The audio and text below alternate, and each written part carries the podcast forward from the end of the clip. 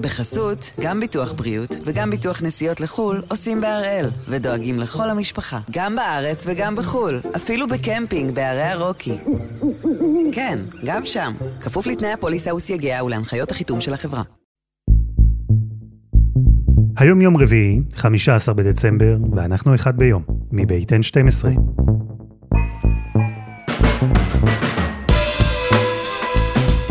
אני אלעד שמחיוף, ואנחנו כאן כדי להבין טוב יותר מה קורה סביבנו, סיפור אחד ביום, כל יום.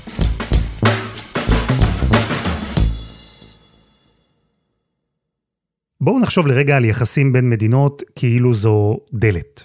תזרמו איתי, אני מבטיח שיש פואנטה. אז הסכם שלום הוא המפתח שפותח את הדלת. וברגע שהדלת נפתחת, אז תיירים, עסקים ועוד המון הסכמים ושיתופי פעולה, כולם יכולים להיכנס פנימה. ערב היסטורי.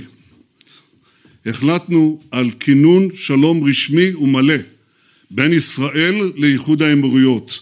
אנחנו נשתף פעולה באנרגיה, במים, בהגנת הסביבה, בתחומים רבים נוספים. זה דבר מאוד חשוב לכלכלה שלנו, לכלכלת האזור, לעתיד שלנו. וזה בדיוק מה שקרה אחרי שנחתמו הסכמי אברהם. הדלת שבין ישראל לאיחוד האמירויות נפתחה, ושיתופי פעולה מכל מיני תחומים עברו דרכה. ובין כל מה שעבר שם, היה גם הסכם אחד, הסכם אנרגיה, הסכם להעברת נפט, הסכם שמעורר סערה. מדינית, סביבתית, כלכלית.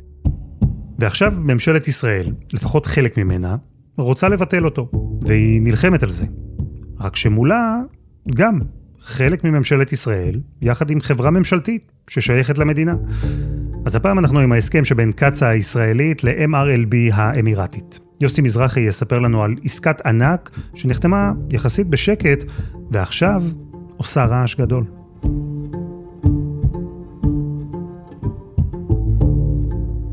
יוסי, שלום. אהלן אלעד. מתי נחתם ההסכם? ההסכם הוא למעשה כבר בין שנה, זמן קצר אחרי שלמעשה נחתמו הסכמי אברהם, חלק מחימום היחסים, אז ההסכם הזה היה ברקע, עדיין לא נחתם בזמנו, אבל רגע אחרי הוא נחתם. ומי חתם עליו? מי היו הצדדים בהסכם? צד אחד זה חברת קצא"א, קו צינור אה, אילת אשקלון, כך לפחות היה שמה הקודם. חברה ממשלתית, ישראלית, מוכרת, ידועה, שפעילה כבר אה, יותר מ-60 שנה. מהצד השני יש לנו חברה אמירתית שמורכבת מכמה שותפים, חלק מהאמירויות, חלק מאירופה, ביניהם גם ישראלי אחד, מקושר ומקורב, שהמטרה היא לקחת נפט מהאיחוד האמירויות, להעביר אותו במכליות גדולות. לנמל אילת, משם דרך אה, הצינורות של קצא"א לאשקלון, ומשם להעמיס את אותו נפט שוב על מכליות ולהפיץ אותם לאירופה, למעשה לחברות שונות שעובדות עם אה, דלקים של האמירויות. כלומר, לפי ההסכם, נפט מהאמירויות יגיע לאירופה, רק שבדרך לשם הוא יעבור בישראל. למה? מה היה המצב לפני ההסכם? היום האמירויות אה, מפיצות את הנפט שלהם קודם כל לכל מי שקונה. מה שקרוב אליהם יותר זה יותר נוח, הבעיה עם המרחקים. כרגע הם עוברים דרך תעלת סואץ, והיכולת לעבור שם היא מצומצמת גם בגלל גודל המכלית, לא כל המכליות יכולות לעבור שם. אלה שכן עוברות שם אז עושות מסלול קצת יותר ארוך לאירופה מאשר הגשר היבשתי שישראל יכולה לשמש, וגם עצם המעבר במפרץ סואץ עולה כסף, ואת זה אפשר לחסוך. אז ישראל הופכת לקיצור דרך. ואם מסתכלים על מפה, אפשר ממש לראות את זה. במקום להיצמד לשמאל, מערבה, למעבר צפוף וכנראה יקר יותר בתעלת סואץ, מכליות הנפט שמגיעות מהמזרח, מהאמירויות, יוכלו להיצמד ימינה, למזרח, וייכנסו ממעבר שהוא נכון צפוף, אבל עם הרבה פחות תנועה, עד לנמל אילת. שם המכליות תפרקו את הנפט, הוא יעבור בצינור של קצא"א עד אשקלון, ומשם, שוב, דרך הים, לאירופה. זה קצר יותר, יעיל יותר, וזול יותר. יוסי, כמה נפט אמור להגיע אלינו במסגרת הדיל הזה, וכמה כסף נקבל על זה? כמו הסגנון החשאי והסודי של חברת קצא"א, אז כך גם ההסכם הזה. בעצם אנחנו לא יודעים בדיוק את כל הפרטים שבו, אנחנו יודעים רק את חלקם. חלק לא יודעים כי זה סוג של סוד מסחרי מבחינת הכמויות, בסך הכל מדובר בחברה פרטית מהצד השני שלא רוצה שנדע הכל או שהמתחרות שלה ידעו, אז גם העניין של הסכום הוא לא ממש מדויק בגלל שהכל פה בתחת מעטה של סודיות, אבל הערכות מדברות על משהו כמו 700 מיליון דולר לתקופה שנעה עד 20 שנה, זה פחות או יותר הסכום שישראל אמורה לקבל. הסכום שהמדינה, התושבים אמורים לקבל בסופו של דבר הוא משהו כמו 17 מיליון דולר לשנה. מבחינת הכמויות, אנחנו לא ממש יודעים כמה כמויות אה, יעברו שם, ההערכה הייתה שזה יגיע בסוף גם לפי עשרה מנפח הפעילות שלה כיום, מה שיהפוך את ישראל כולה לגשר יבשתי של אה, נפט, אה, דלק שיגיע מהאמירויות, ויהפוך ספציפית את מפרץ אילת לאזור מאוד מסוכן עם חשש לאסון אקולוגי שיגרום לנזק גם לעיר, גם לתיירות וכמובן למפרץ ולשונית האלמוגים. למה? מה הסכנה? כמו שראינו מקרים אחרים בעולם, מקרה ענק של מכליות שדולפות, וראינו את זה גם אצלנו. כך נראה האסון הסביבתי הגדול ביותר שהתרחש בישראל בעשורים האחרונים. שלושה מיליון ליטרים של נפט גולמי ממלאים את ערוצי הנחלים ומכסים בנוזל השחור שטחים עצומים בין היישוב באר אורה. תאר לעצמך מה קורה אם יש אה, דליפה מאחד הצינורות או אחת המכליות שמגיעה לנמל אילת. החוף אה, מזדהם, המפרץ, שונית האלמוגים, החי והצומח, ולתקן דבר כזה, אסון סביבתי שכזה, אנחנו מדברים כבר על הרבה מאוד שנים קדימה. אתה מדבר על תרחישים מאוד קשים, נזקים אדירים. לא לקחו את האפשרות הזו מראש? בממשלה, במשרדים האחראיים, בגופים הממונים, לא ניהלו על הדבר הזה דיון לפני? לגבי רוב הגורמים שאיתם שוחחנו, אפילו משרדי ממשלה ושרים, הם אומרים, פשוט לא ידענו על ההסכם הזה, זה היה מאחורה. אם ידעו על זה, מישהו ידע על זה בזמן החתימה על ההסכם, אז זה היה מתי מעט והוא ברמה מאוד גבוהה. השאר פשוט לא ידעו ולא קושרים את זה ישירות אה, להסכמי אברהם. לאחר מכן גם כשעלתה הטענה איך חברה כמו קצא"א, חברה ממשלתית, חותמת על הסכם כזה, על חוזה, בלי לעדכן את המשרדים הרלוונטיים. למשרדי הממשלה בישראל הם הגיעו עם הסכם אה, מוכן, כתוב, חתום. המשרד להגנת הסביבה, משרד האנרגיה גם כן, פשוט אמרו לאחר מכן, לא ידענו על הסכם כזה. וצריך להבין משהו, כי ההסכם הזה הוא הרבה יותר מרק הסכם אנרגיה. המשמעות שלו היא יותר רחבה מרק להוות צינור להעברת נפט. כי יש להסכם הזה השלכות מדיניות, נניח מול מצרים. המדינה שעד היום נהנתה להיות המסדרון שדרכו עוברות המכליות מהאמירויות, ואחרי ההסכם הן כבר לא יעברו שם. ויש לו גם משמעות סביבתית, כמו ששמענו, והשלכות כלכליות. איך זה יכול להיות שחברה ממשלתית חותמת על הסכם כזה מבלי שמשרדי הממשלה יודעים? אז פה שווה להרחיב לרגע על חברת קצא"א. החברה הזאת קמה כבר בסוף שנות החמישים. זהו פרויקט הפיתוח הגדול ביותר במדינה כיום. הנחת הצינור תיעשה בעזרת מכונות משוכללות והחדישות ביותר. ישראל הייתה צריכה חברה שלמעשה תשלוט על העברת הדלקים ממקום אחד למקום אחר, משם אל בתי הזיקוק, מבתי הזיקוק החוצה, כדי שאפשר יהיה לשנע את כל הדבר הזה. זה היה הרעיון הבסיסי.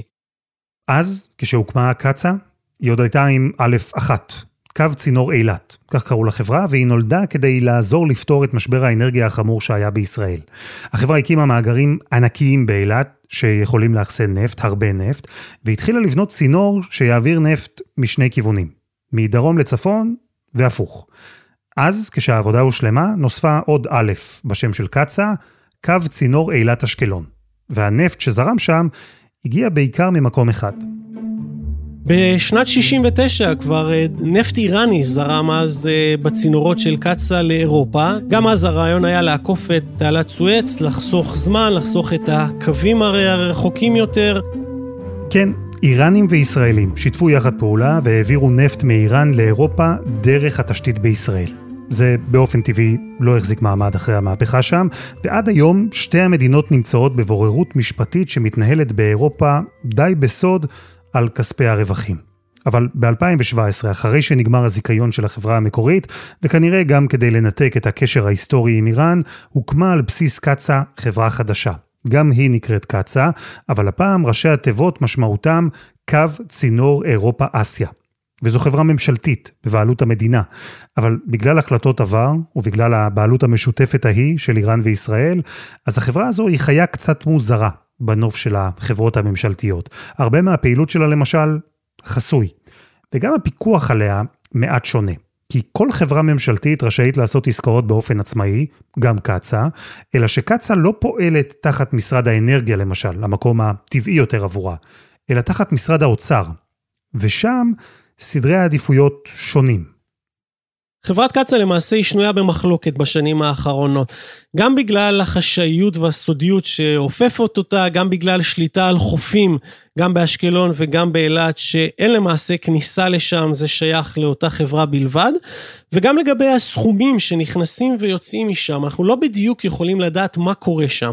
אז היו שנים שזה עבר בשקט לכלי התקשורת, לציבור, גם לשרים שמעליהם.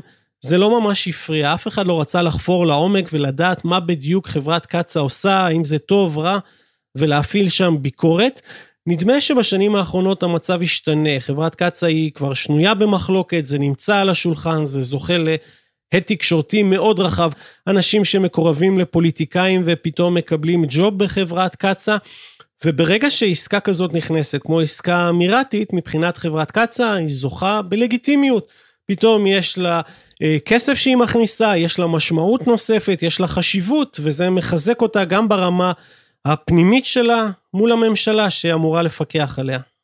אז המצב שנוצר הוא שקצ"א חתמה על הסכם חסוי בחלקו עם חברה פרטית באמירויות, וזה לגמרי מותר לה, היא לא צריכה לקבל אישור כדי לעשות את זה. אבל בגלל שקצ"א נמצאת תחת משרד האוצר, ולא תחת משרדים רלוונטיים אחרים, כמו משרד האנרגיה או הגנת הסביבה, אז במשרדים האלה טוענים שבכלל לא ידעו על ההסכם. גילו אותו רק אחרי שכבר היה בשלבי חתימה מתקדמים. ואז, אחרי החתימה, הם, יחד עם ארגונים סביבתיים, הזדעקו.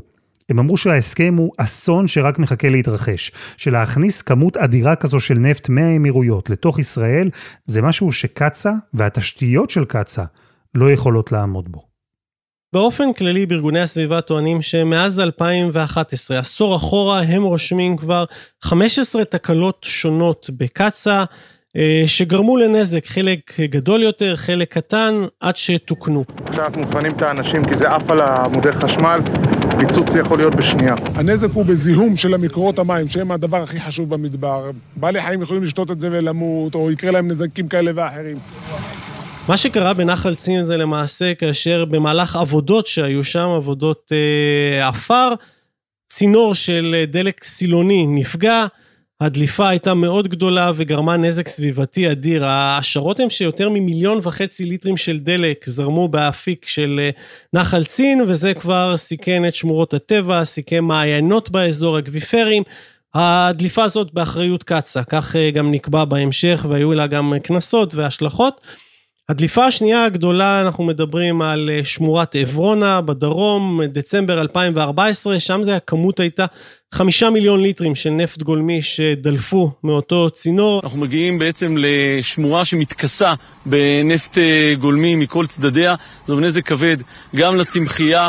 וגם לבעלי החיים. אחד האסונות הסביבתיים החמורים ביותר שהתרחשו בישראל. והדבר הזה מחדד למעשה את מה שאנחנו מדברים עליו במפרץ אילת, זה לא אפשרות למשהו שאולי יקרה בעתיד הרחוק עם נזק מאוד מועט, אלא זה דברים שקרו. אם מפרץ אילת יהפוך לסוג של, אתה יודע, מגרש חנייה ענק למכליות, לעשרות מכליות שיגיעו מדי שנה לשם, הסכנה היא מאוד גדולה, מיידית, ו... ספק רב, אה, עם 17 מיליון דולר, זה מחיר סביר שהציבור צריך לשלם עבורו את אה, הסיכון הגדול. ובשלב הזה, אחרי שההסכם כבר נחתם, התחיל פתאום קרב. קרב עליו. וזה קרב מאוד מוזר, כי מצד אחד שלו נמצאים משרדי ממשלה, כמו המשרד להגנת הסביבה, משרד האנרגיה, משרד התיירות, משרד החוץ, ומהצד השני שלו נמצאת חברה ממשלתית, קצ"א, בבעלות המדינה, ואיתה משרד האוצר. אבל קודם, חסות אחת, וממש מיד חוזרים.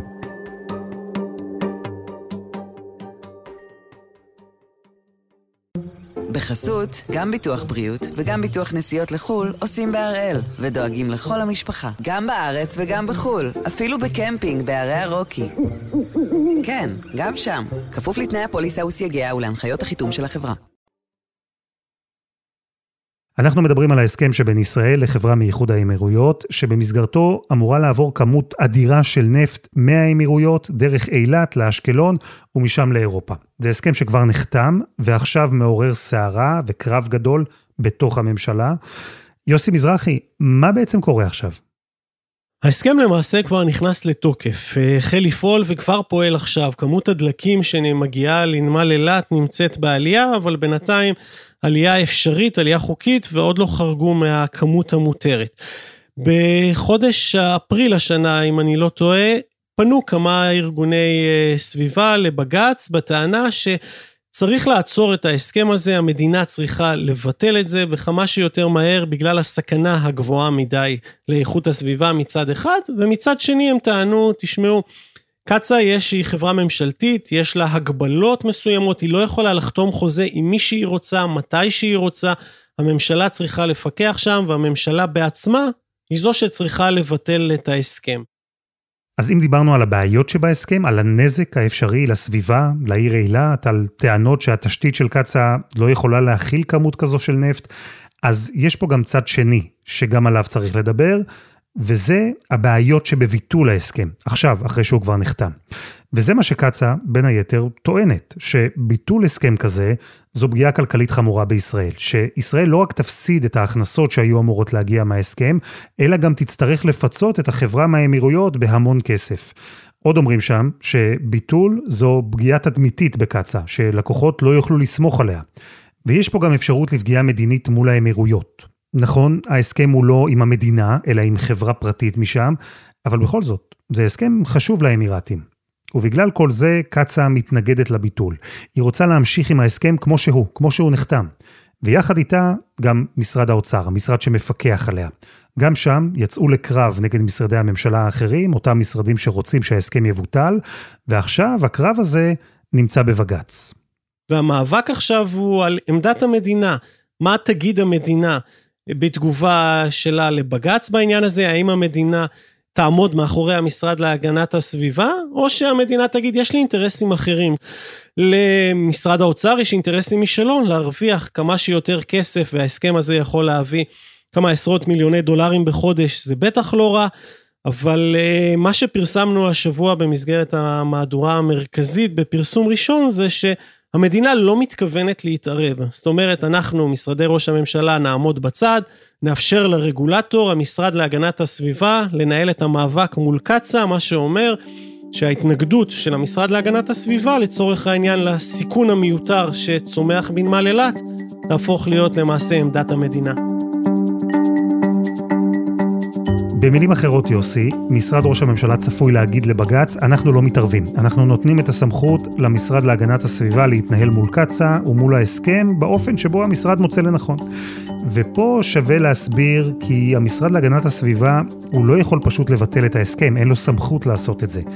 אבל מה שכן יש לו, זו סמכות להגיד לקצא"א כמה נפט הם יכולים להכניס לישראל. וכרגע הרישיון הזה מדבר על כמות שהיא קטנה הרבה יותר מאשר הנפט שהאמירתים רוצים להכניס לארץ.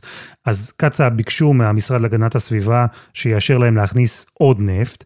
ועכשיו, אחרי שהמדינה תיתן למשרד להגנת הסביבה את האור הירוק לפעול כמו שהם רוצים, אז המשרד יכול לומר לקצא"א, לא, אנחנו לא מאשרים לכם להכניס עוד נפט לאילת, זו המדיניות המוצהרת שלהם. ואז בעצם בפועל, קצא"א לא תוכל לעמוד בהתחייבות שלה, היא לא תוכל למלא את החלק שלה בהסכם, היא לא תוכל לקבל את הנפט שהאמירתים רוצים לשלוח אלינו. מבחינת המשרד להגנת הסביבה והשרה תמר זנדברג, כן, הם רוצים לבטל את ההסכם כמה שיותר מהר ולרשום גם הצלחה אישית, גם הצלחה ירוקה מבחינתם, מבחינת אה, האינטרסים שלהם ושל ארגוני הסביבה ולהתקדם. קצ"א, כפי שכבר הבנת מתוכן השיחה שלנו מקודם, היא לא מתכוונת לוותר, בטח שלא בקלות, זאת תהיה חברה ממשלתית שתנהל מאבק משפטי נגד המדינה שאחראית עליה, הבעלים שלה. הם מתכוונים למשוך כמה שיותר זמן כדי שההסכם ייכנס לתוקף, כדי שיותר אה, דלקים כבר יעברו, וגם לאחר מכן לנהל מאבק משפטי ארוך, מתיש, כדי שבסופו של דבר יגיעו לאיזה סוג של פשרה עם המשרד להגנת הסביבה. נכון, דיברנו על 70 אה, אה, מכליות, אולי קצת יותר בשנה, אז נמצא איזה אה, משהו באמצע, נמצא איזה קו ביניים שנוכל להתפשר עליו. אה, סביר להניח במציאות הישראלית שאנחנו מכירים, בסופו של דבר זה ייגמר בפשרה. ההסכם כנראה ישתנה באופן משמעותי, הסיכוי שהוא יבוטל לחלוטין הוא לא גבוה בינתיים. ובקצא"א ממש לא מתכוונים לוותר. הם טוענים שלמשרד להגנת הסביבה אין סמכות בכלל לפעול נגד ההסכם, שמדובר במהלכים פוליטיים, פופוליסטיים. כלומר, הקרב הזה נמשך, ועוד ימשיך, והוא קרב מעניין. כן, מה שמעניין פה שבשורה התחתונה, במצב שבו אנחנו נמצאים עכשיו, יש לנו את קצא"א, חברה ממשלתית, שהכריזה מאבק על המדינה, נלחמת בה ישירות, גם בתקשורת, ועכשיו זה גם בבית המשפט, נגד הבעלים שלה. כך שאין לזה הרבה דוגמאות מקבילות בעולם שאנחנו מכירים, בטח שלא בעולם הפרטי, זה גולם שקם על יוצרו.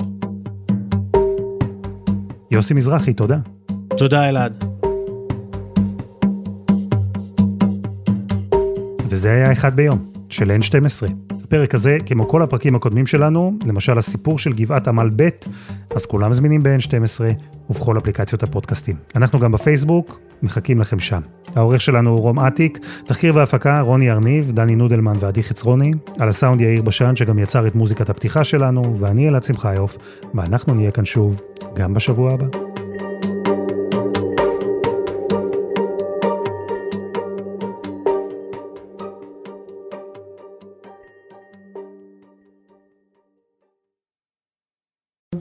בחסות, גם ביטוח בריאות וגם ביטוח נסיעות לחו"ל עושים בהראל, ודואגים לכל המשפחה, גם בארץ וגם בחו"ל, אפילו בקמפינג בערי הרוקי. כן, גם שם, כפוף לתנאי הפוליסה וסייגיה ולהנחיות החיתום של החברה.